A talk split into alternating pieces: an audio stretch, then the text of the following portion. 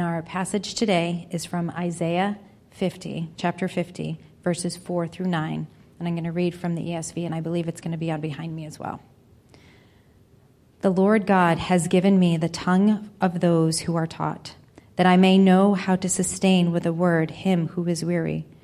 Morning by morning he awakens. He awakens my ear to hear those who are taught. The Lord God has opened my ear, and I was not rebellious. I gave back to those who strike, and my cheeks to those who pull out the beard. I hid not my face from disgrace or spitting. But the Lord God helps me. Therefore, I have not been disgraced. Therefore, I have set my face like a flint, and I know that I shall not be put to shame. He who vindicates me is near. Who will contend with me? Let us stand up together. Who's my adversary? Let him come near to me. Behold, the Lord God helps me. Who will declare me guilty? Behold, all of them will wear out like a garment and the moth will eat them up. Well, this might not be news to any of you, but did you know that the holiday season messes with our sleep? Shocking, isn't it? It turns out that 34% of people say that the Christmas season is the most sleepless time of the year for them. This is, I'm sure, for a lot of reasons. All the extra events we have in December take up time. Preparing for them takes up time, it induces some extra level of stress. We eat heavier meals at different times of day. We might have anxiety about family gatherings. We might be dealing with grief if we've lost a loved one. Our rhythms, you know, get disrupted during this season. All of this together means that most people aren't sleeping well in the season when the church calendar invites us to rest and wonder and awe. For me, I noticed that a lot of I have a lot of pressure I put on myself around everything holiday related. See, I like to plan fun things. I love to brainstorm. I love to create things.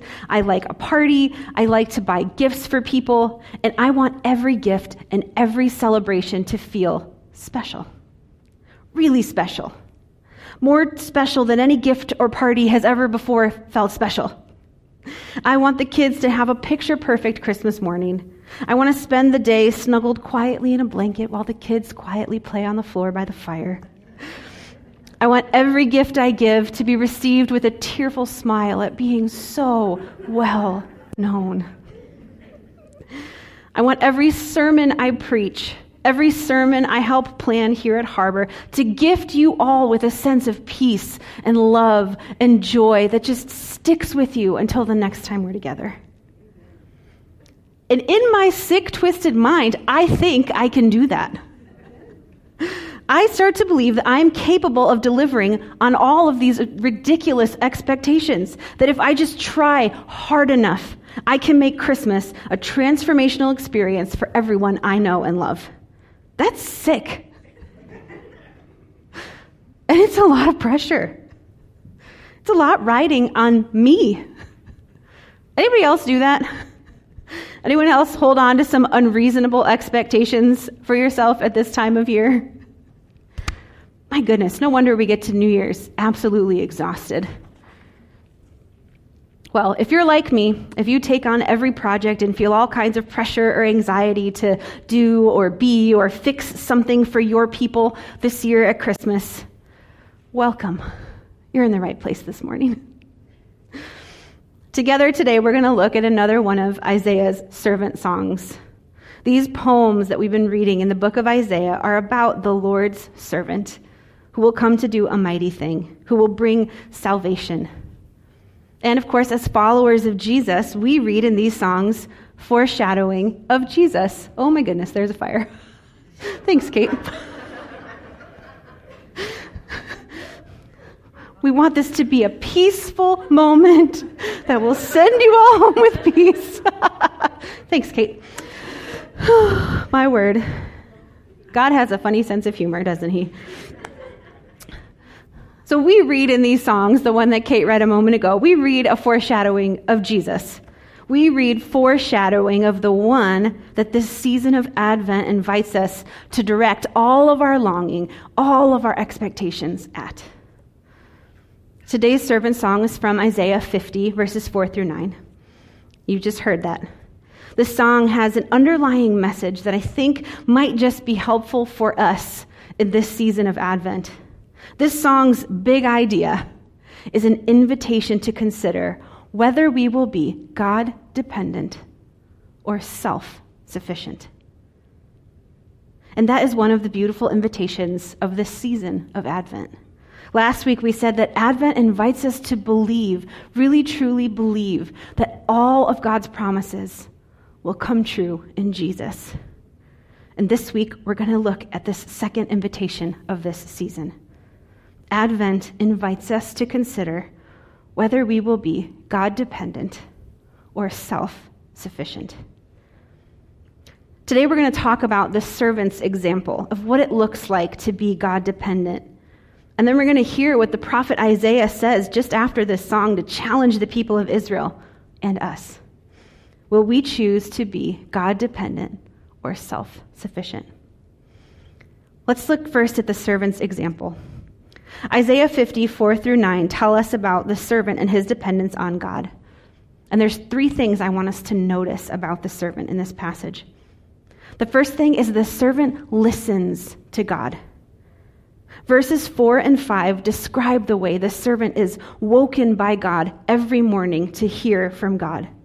The servant is described as one who is taught, as one whose tongue is instructed. The word for instructed is the same word we use for a disciple. This gives us the impression that the servant is listening carefully to what God says. The servant is paying attention, making note, internalizing what God says, and determining to live it out.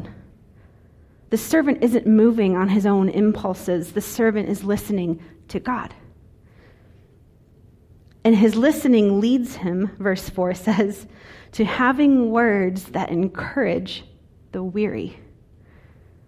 His learning leads to him having words to encourage the weary. Listen, there is a whole sermon here how in God's kingdom, the purpose of knowledge and wisdom is the benefit of other people. We don't have time for that. but that's what the servant does with what he learns from God. He encourages. That's the same servant we read about two weeks ago when Nate preached. And he said that the servant said he wouldn't break a bruised reed. The servant is gentle. The, se- the servant is encouraging. The result of the servant's listening to God is words that help, words that build up, words that encourage the weary. The servant here is described in contrast to the people of Israel. A few verses earlier, the voice of God spoke, saying, Why, when I came, was there no man? Why, when I called, was there no one to answer? Israel was described in those verses as people who didn't listen to God. And so the servant is set here as a counter example, someone who does listen when God speaks. I think it's no wonder that the early church and the writers of the Gospels drew out this foreshadowing of Christ from these words. Over and over in the Gospels, we read that Jesus got up early in the morning to pray, withdrew to a quiet place to pray, brought his disciples away with him to pray. See, Jesus, like Isaiah's servant, was committed to listening to the Father. So the servant first listens to God.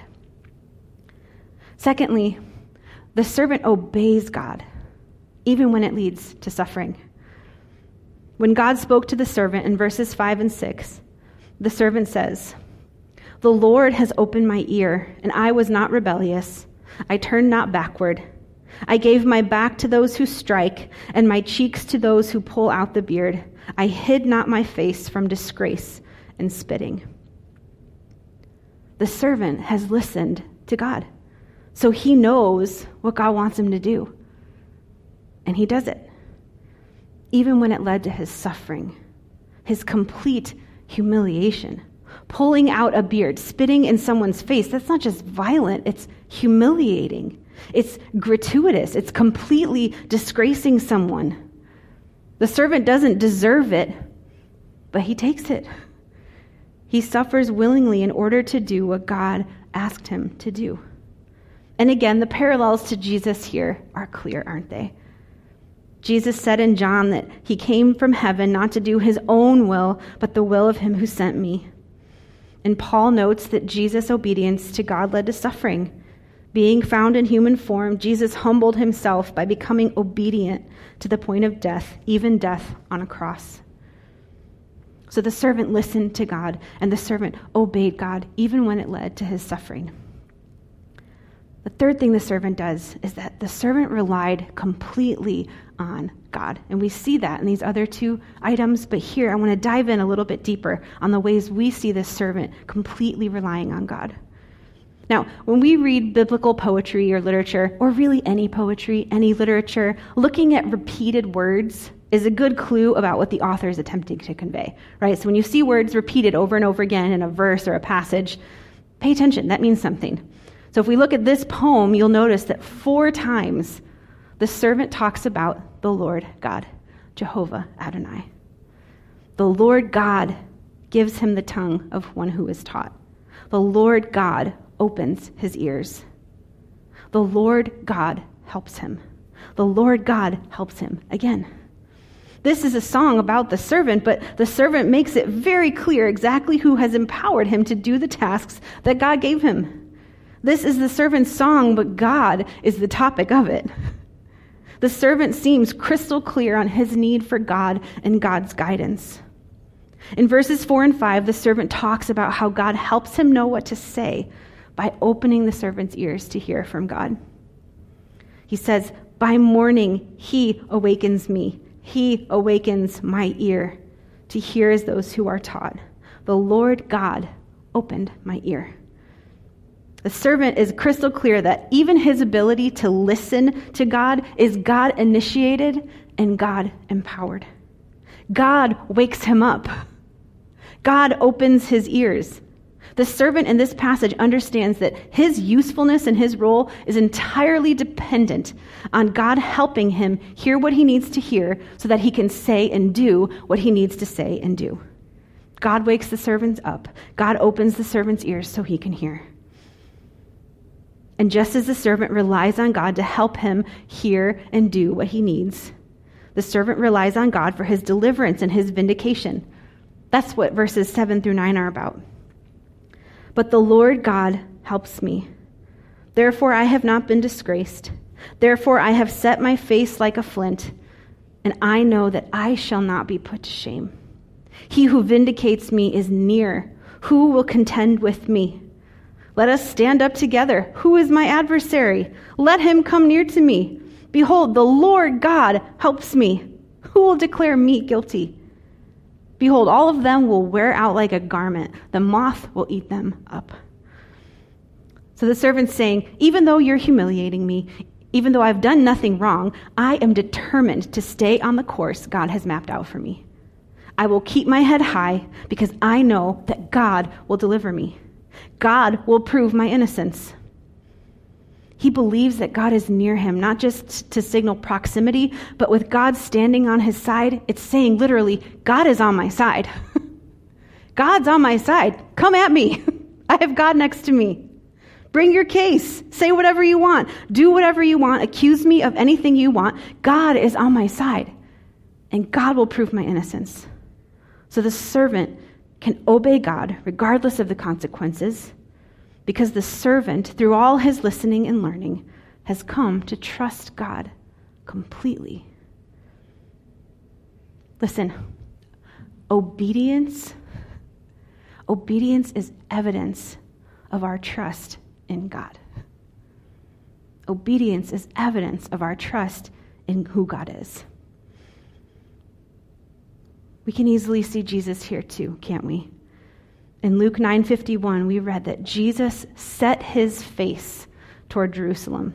That described the beginning of Jesus' journey to Jerusalem, where he knew he would be captured, tried, tortured, and crucified. But he set his face. He went anyway. Jesus endured humiliation, scorn, and excruciating pain. His obedience to God cost him dearly. But he was vindicated three days later with an unstoppable resurrection. Philippians 2, we read a minute ago. I want to keep reading. It first said, And being found in human form, he humbled himself by becoming obedient to the point of death, even death on a cross.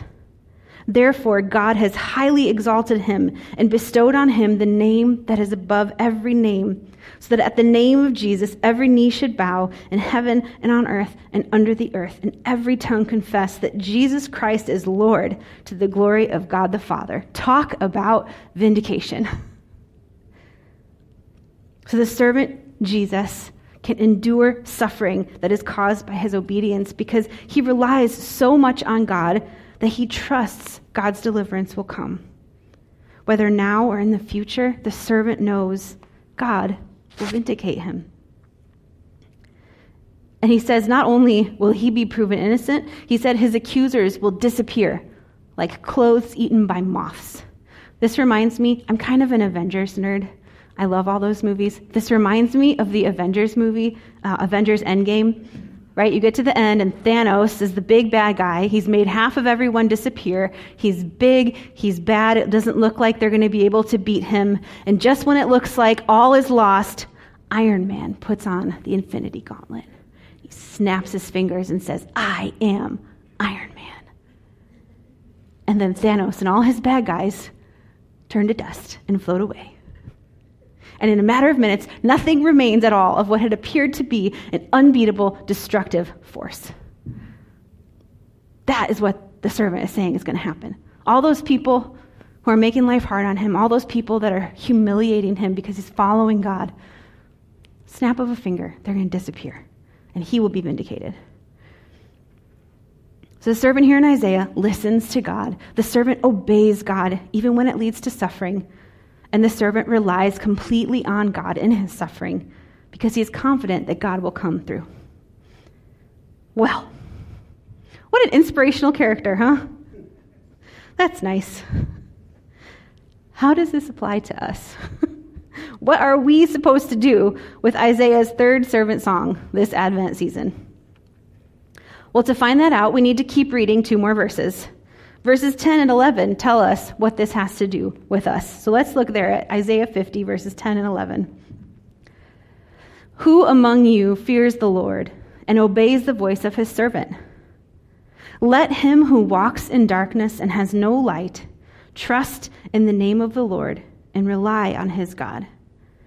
Behold, all you who kindle a fire, who equip yourselves with burning torches, walk by the light of your fire and by the torches you have kindled. This you have from my hand, that you will lie down in torment. So in these verses, Isaiah turns back to his audience. He's basically saying, Well, what are you going to do? Are you going to be like the servant or not? Are you going to listen to God? Do you trust God enough to obey him, even when it might lead to some kind of suffering or loss? Will you be completely dependent on God, even when it seems like all is lost? To Israel, the question was Will you try and figure your own way out of your exile in Babylon? Or will you be like the servant, listening to me, obeying me, dependent completely on me? And that's the same question for us. Will we choose the way of self sufficiency or the way of God dependency?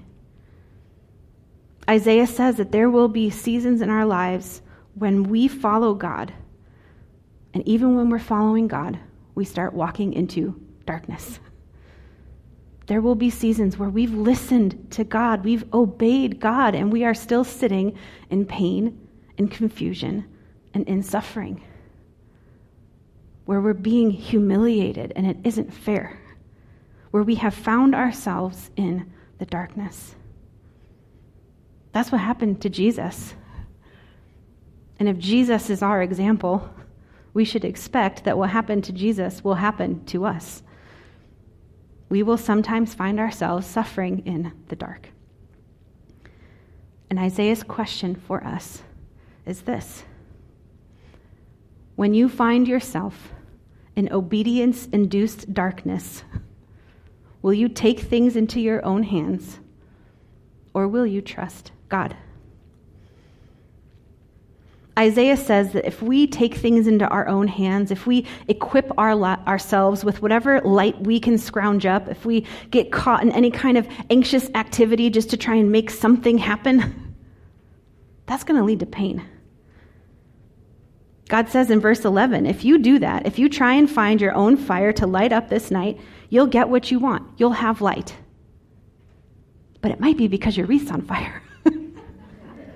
it might not be helpful light. it might be light that's leading you down a path that isn't where you want to go. Isaiah says to us that our self sufficiency, our whole idea of I can do it myself, that whole mentality is doomed. It's a lousy way to live, and it only leads to death. Following the example of the servant means that when we are in the darkness, we sit down, we take a deep breath, and we get comfortable.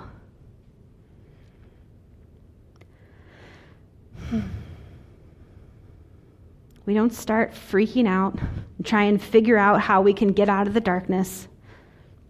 We settle in we put our minds on God's promises, not on our situation.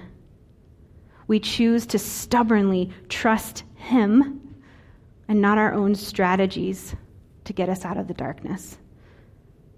And that simple act of defiance declares that we trust God, not ourselves.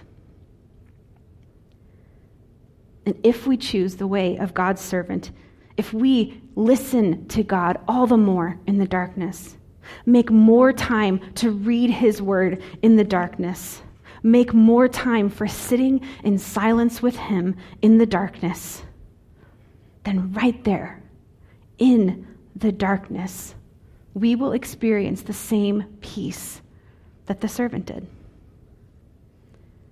Peace that doesn't come from an absence of pain or an absence of conflict. Peace that doesn't come from the perfect holiday season with all the perfect relationships at our family table.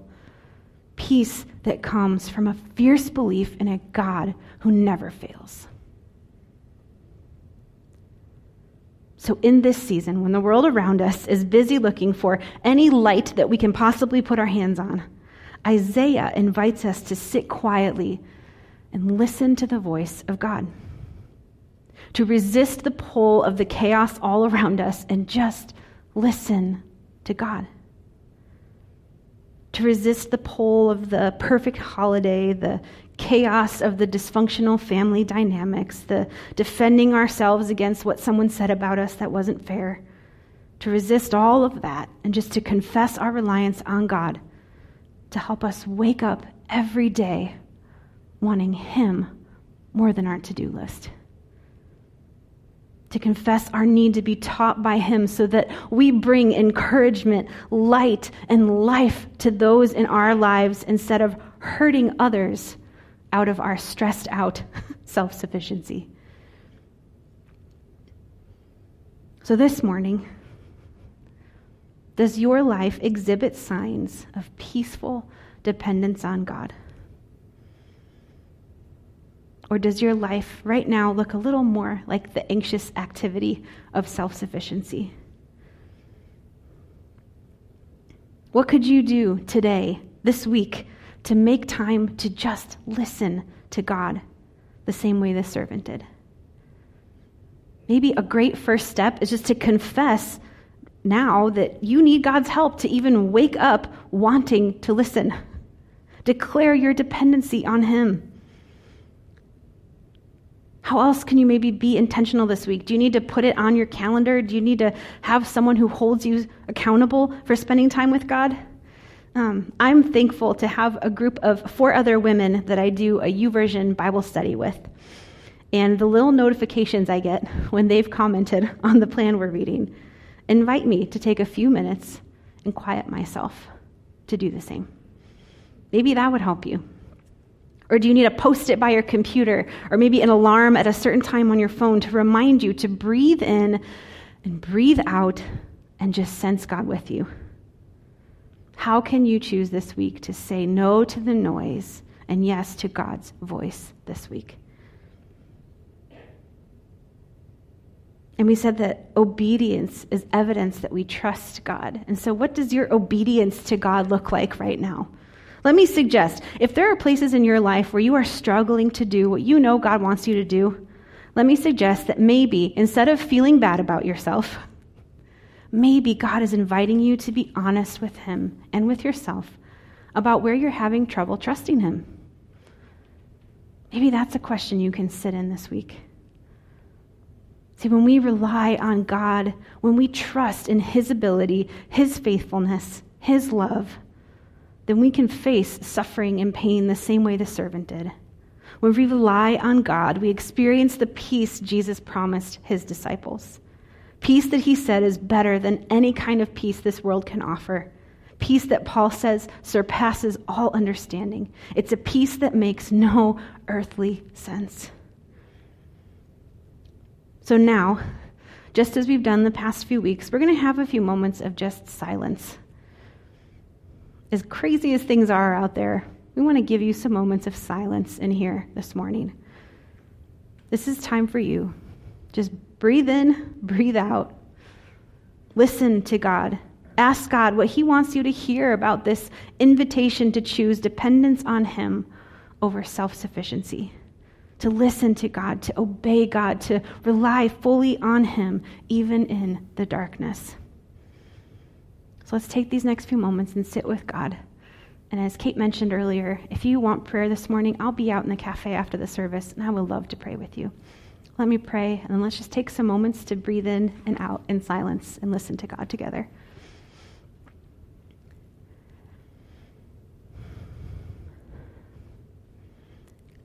God, we're here this morning. Um, and even just our presence in this place this morning is saying something. it's saying that we need you. We come this morning knowing we need you.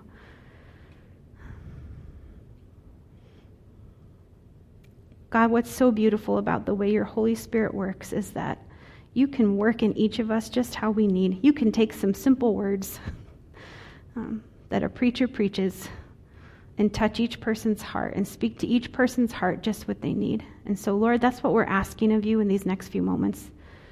Um, that you would lift to the surface whatever it is you want us to hear from you um, this morning in the silence. Help us be drawn to you by the love you have for us. Help us not be afraid. But help us to sense your love, drawing us in, inviting us in to a greater dependence on you. In Jesus' name, amen.